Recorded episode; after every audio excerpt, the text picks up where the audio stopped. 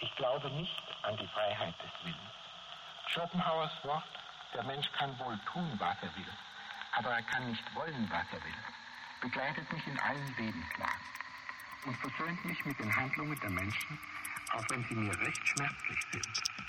Diese Erkenntnis von der Unfreiheit des Willens schützt mich davor, mich selbst und die Mitmenschen als handelnde und urteilende Individuen allzu ernst zu nehmen und den guten Humor zu verlieren.